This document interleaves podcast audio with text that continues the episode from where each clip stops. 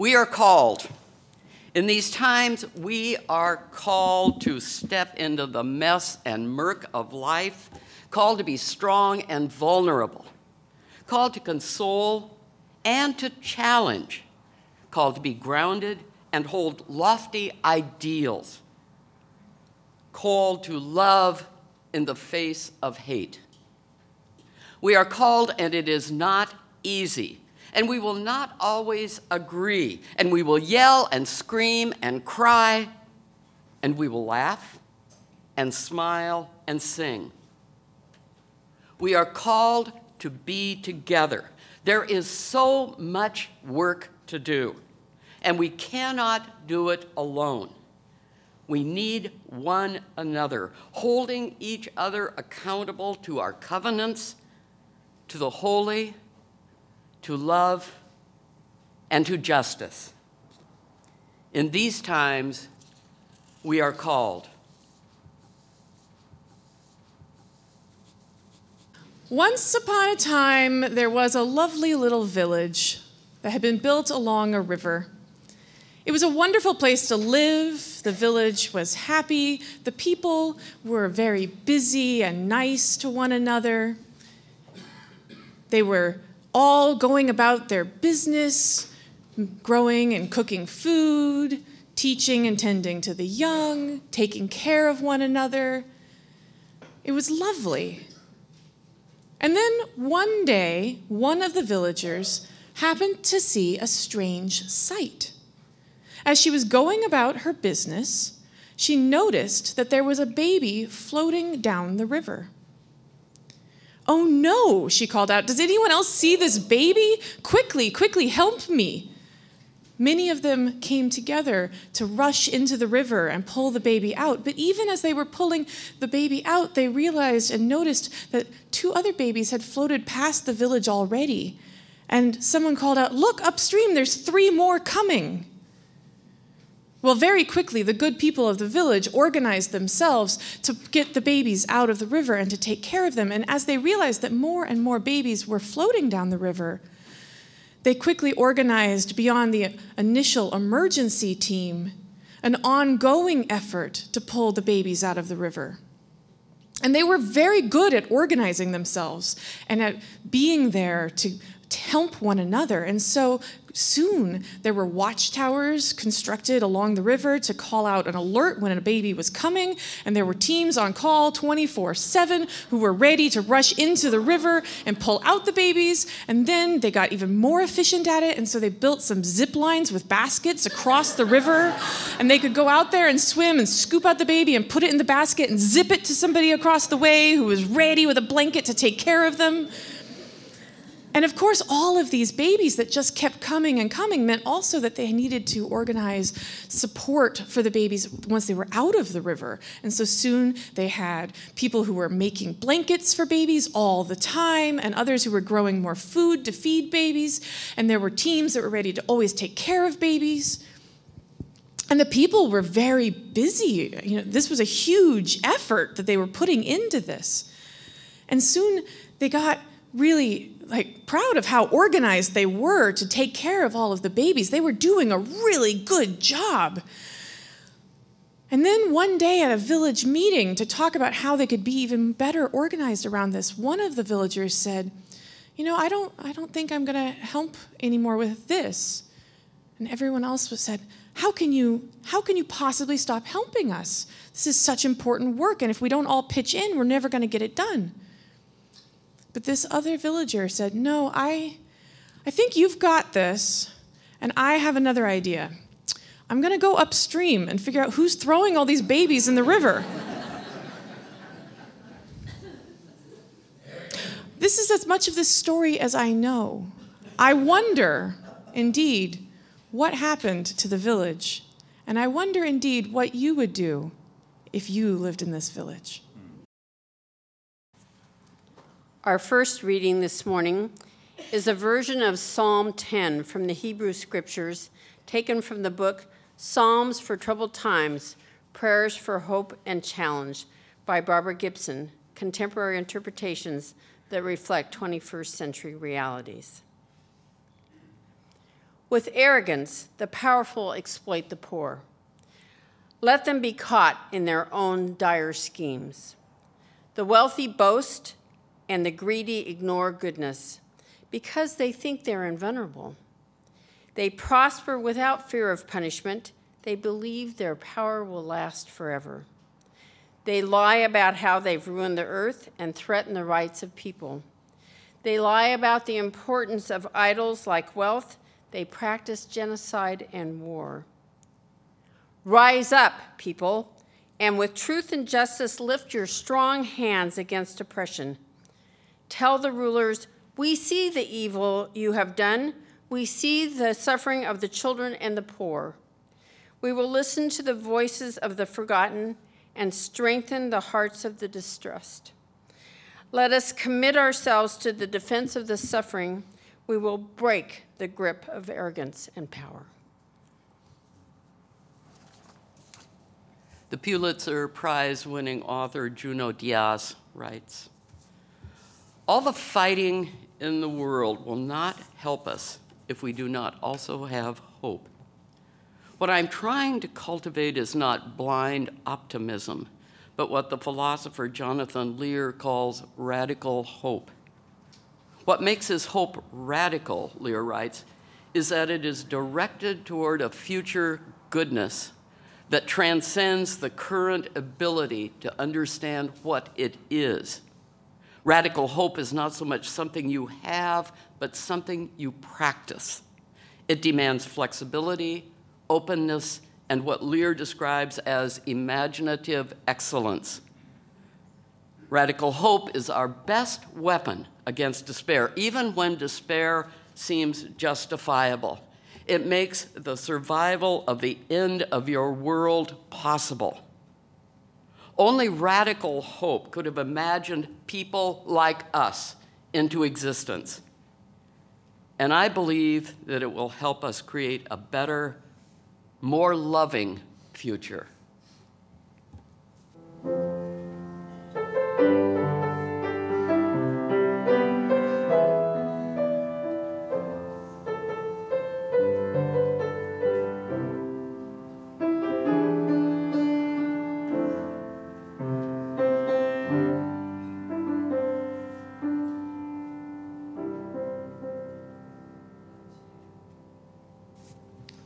Radical hope, writes Junot Diaz in that reading, is our best weapon against despair.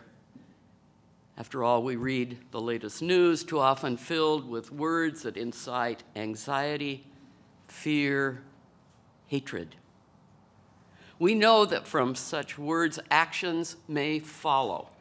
Actions that lead to loss loss of lives in Gilroy, El Paso, Dayton loss of freedom for parents and children in detention facilities at the border, loss of environmental protection of endangered species and fragile landscapes. Words matter. Toni Morrison, who died just two weeks ago, was awarded the Nobel Prize in Literature in 1995. Her acceptance speech focused on the power of language. Words, she said, words have the power to liberate, to empower, imagine, and heal. But cruelly employed, they can render the suffering of millions mute. Oppressive language does more than represent violence, it is violence. Yes, words have the power to hurt or to heal, to divide or unite, to shed truth or to spread falsehood. And words fueling hatred and bigotry have been abundant this summer. Demeaning words targeting opponents in the political realm, of course, are, uh, are not new, but recent words from the current president have entered even more alarming territory with tweet attacks on Congressman Elijah Cummings, calling his West Baltimore district a disgusting rat and rodent infested mess, a dangerous and filthy place. Now, vermin infestation has been used regularly by this president to denigrate other political opponents. He singled out Congressman John Lewis, his Atlanta district, describing it as crime infested. He has said that sanctuary cities, cities like Olympia, Washington, come about from a ridiculous crime infested and breeding concept, and that illegal immigrants pour into and infest our country. Yes, words matter. They mattered yesterday as right wing supporters like the white supremacist group Proud Boys rallied in Portland's downtown. Malignant words pull hate and bigotry into the mainstream, inspiring acts of deadly violence like those in El Paso two weeks ago today, in Charlottesville, at Mother Emanuel Church in Charlotte, at Tree of Life Synagogue in Pittsburgh. Here in the Pacific Northwest, we have seen a dramatic rise in acts driven by bigotry and hate. A new study shows that Washington state is among the top states with the largest rise in hate crimes between 2013 and 17. In fact, Seattle was the, among the five cities with the greatest increase in hate crimes. Nationally, hate crimes are up 22%, with racial animosity the most common motive. It accounts for 60% of bias offenses, with black people targeted in more than half the incidents. 21% of the incidents were religious hate crimes, with Jews accounting for 58% of the victims, followed by Muslims at 19%. Gender identity was targeted in another large number of the incidents. Online communities and social media are often cited as places where hatred is promoted, possibly serving as a final spark to acts of violence against black and brown people, against religious and ethnic groups, against sexual minorities. Words matter. Hateful rhetoric fuels fear, the othering of those who do not look or speak or pray like us. Language comparing humans to vermin dehumanizes people, echoing the tactics of the Nazis who had famously compared Jews to rats in propaganda films and tabloids. It is critical that we as Americans recognize such language for what it is name it, and speak plainly about how it is being used against whole groups of people in this country.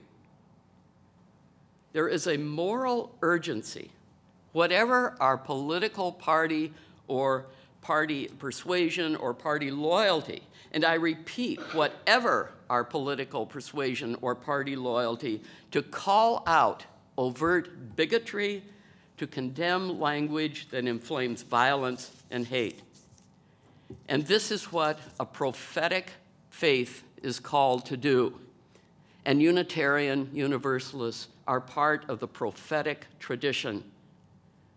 The ancient Hebrew prophets, Jeremiah, Isaiah, Micah, took to the streets to denounce those who abused their power and to call for justice for victims of that power.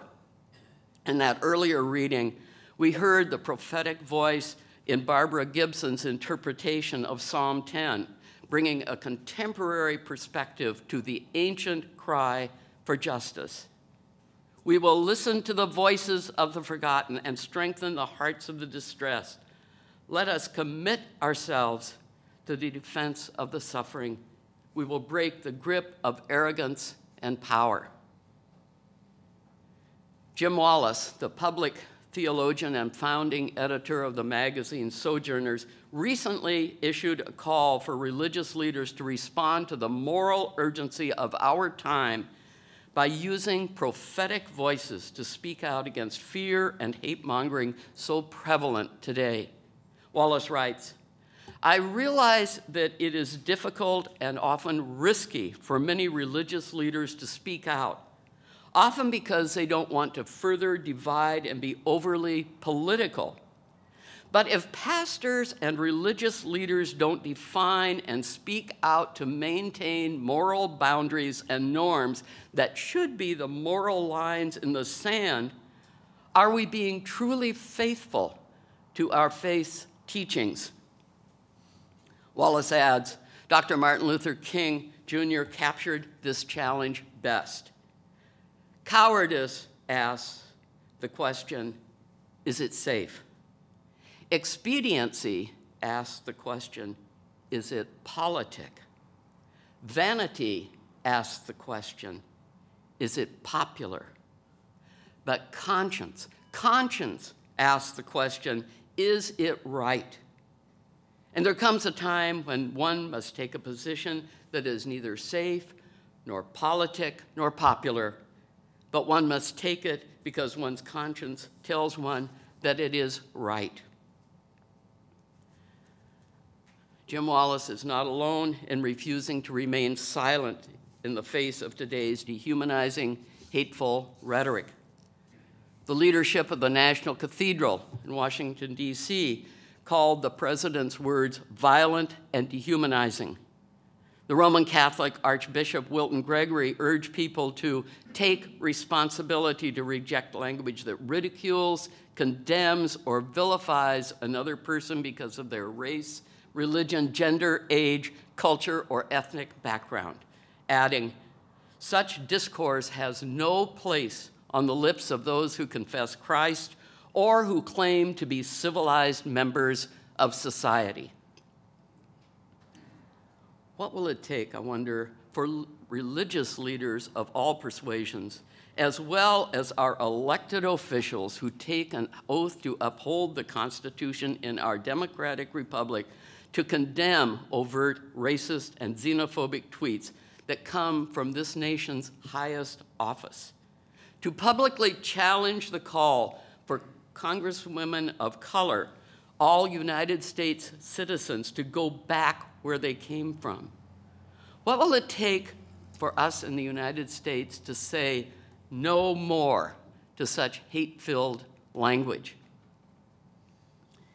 Yes, we are living in a time of moral urgency, a time that demands a courageous response. And the moral call to respond to injustice is as true today in these United States as it was in Jeremiah's Israel. The huge discrepancy between rich and poor, between those who have homes and those who live in alleys, shelters, or on the woods. The mistrust and fear of those who come from another culture, another religion, who are not white, too often fuels violence stirred by that fear. In these troubled times, there is an urgency not to turn away from trouble, but to recognize it and to step into it, as Derek Jackson said in the opening words, into the mess and murk of life. To be grounded, to hold on to our ideals, and yes, love in the face of hate. And this is not easy. The issues before us, political, social, economic, are complicated. The causes of immigration, the growing chasm between rich and poor, ethnic, religious, and racial animosity are complex with no easy answers. We see these issues lived out in our own community. And did I say it's not easy? We must step out of our comfort zones, be resilient, thoughtful, creative, and faithful. How else can we be a liberal religious community that opens minds, fills hearts, and transforms lives? Remember, that is what we say this faith community hopes to do in this world. And it is here right here, where we can begin confronting injustice and inequality. And of course, there's always a lot to do, even in the summer when many of us look to as a time for to enjoy a break, to step away even briefly from our usual responsibilities. But those Central American men, women, and children in detention camps at the country's southern border are certainly not on vacation. Those working to stem the effects of climate change, drought, fire, record setting temperatures are not on a summer break. The homeless on sidewalks and in shelters are not on vacation. And I know that many of you here have not been taking much of a break either. Last month, at an immigration justice event sponsored by this congregation's Faith and Action Ministry, about 85 people gathered in this sanctuary to get a brief look at the depth of the complications around migration and immigration into this country. That evening, we heard stories from local individuals who had gone to the southern border to help at relief centers that each day faced a large influx of persons in need of shelter, food, medical help, and aid navigating the immigration and refugee system. Those volunteers who spoke that evening were Quakers, Catholics, Episcopalians, and also from other faiths. When they went to the border, they chopped vegetables, they cooked meals, prepared toiletry kits with soap and toothbrushes, washed endless loads of laundry, and scrubbed toilets. They came back to Olympia with an urgency to share their stories, to help all of us see the human suffering that goes on in our country and in our name, day in, day out, in detention camps, relief centers, public buildings, and churches, and also to suggest to us who feel a moral need to help ways that we can do so. Now, just the day of the immigration justice event, I received a letter from the chair of the Justice Committee at the Unitarian Universalist Church in Las Cruces, New Mexico, giving me an update on the enormity of the need in their southern New Mexico community. She wrote that more than 70 of their members, in collaboration with Peace Lutheran Church, feed and house refugee families dropped off at the church by ICE or Border Patrol agents. About 30 arrive at a time. They're hungry, frightened, many with health problems that were exacerbated after their long journey to the United States and their struggles in detention. At the church, they receive a warm shower, clean clothes, a meal, and a good night's sleep on air mattresses. When transportation to host families across the country becomes available, they leave with a backpack filled with lunches and hygiene products for their travels. And they also take with them memories of the human warmth of their Las Cruces hosts, people who stepped toward, who did not turn from their moral commitment to help those in need. These were acts of love, not hate. Late last month, along with a number of others from this congregation, I attended a meeting at Westminster Presbyterian Church, which had applied to the city of Olympia to get a permit to allow a small village of tiny houses on their property.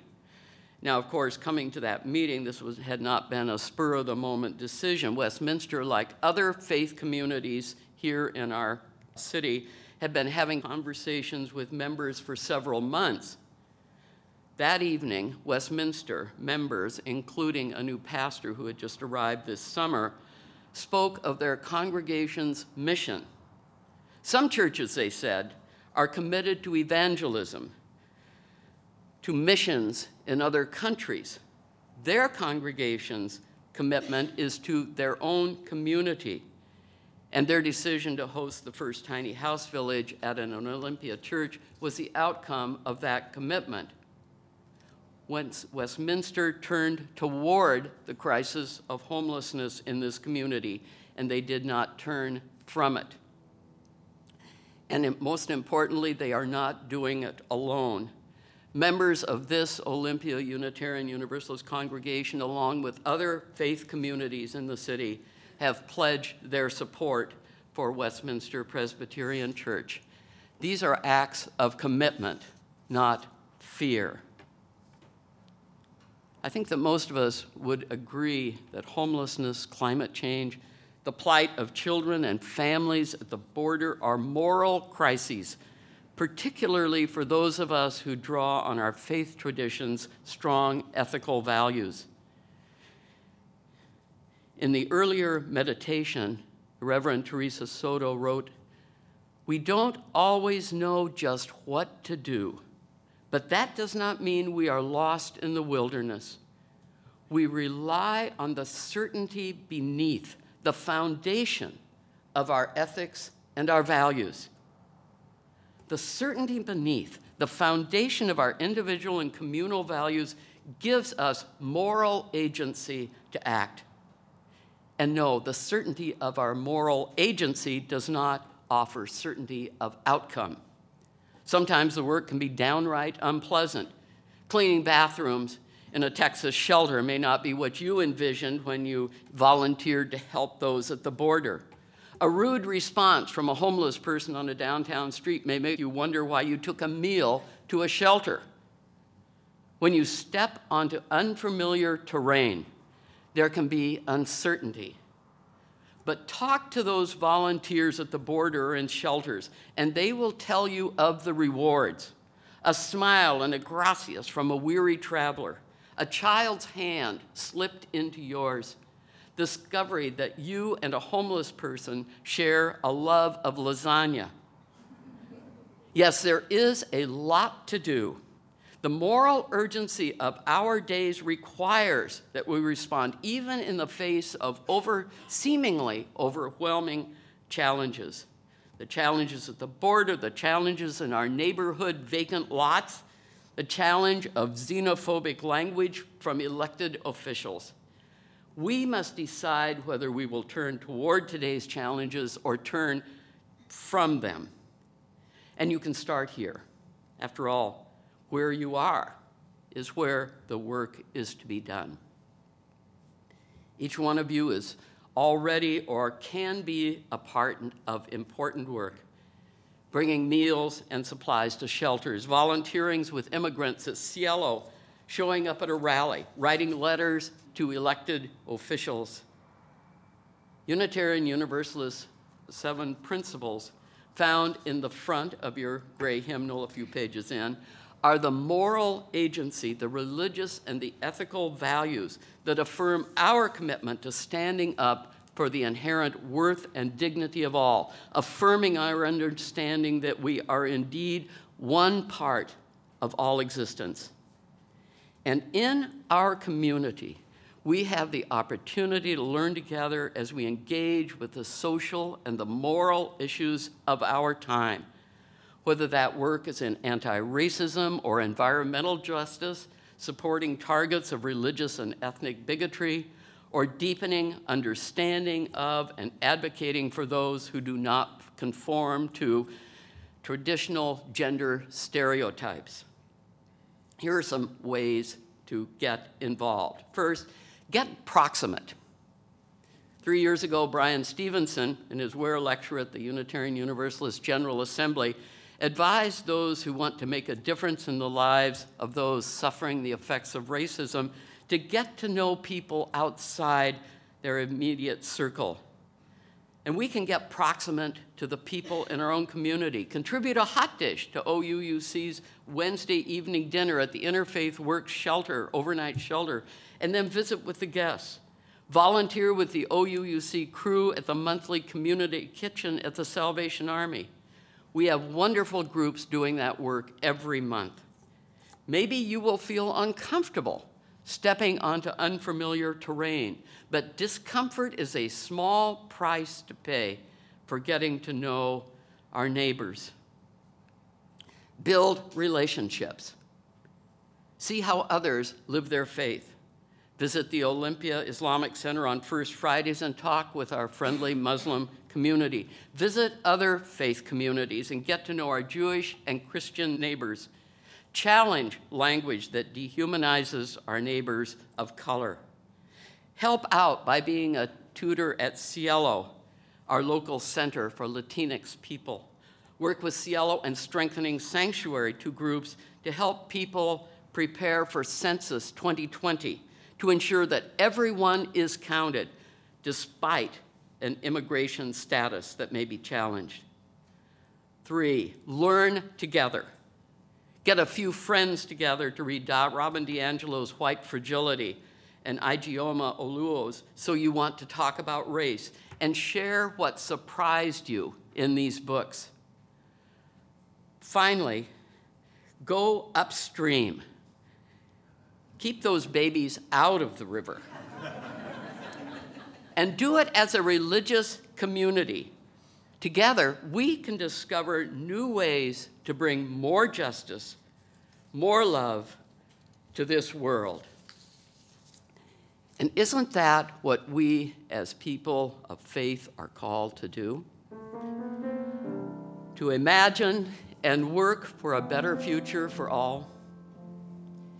Imagine all the people living for today and for tomorrow. We are compelled by the moral urgency of our times, and we can be strengthened by the moral agency and radical hope.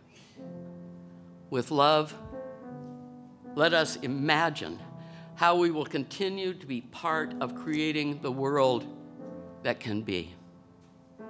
Amen, and so may it be.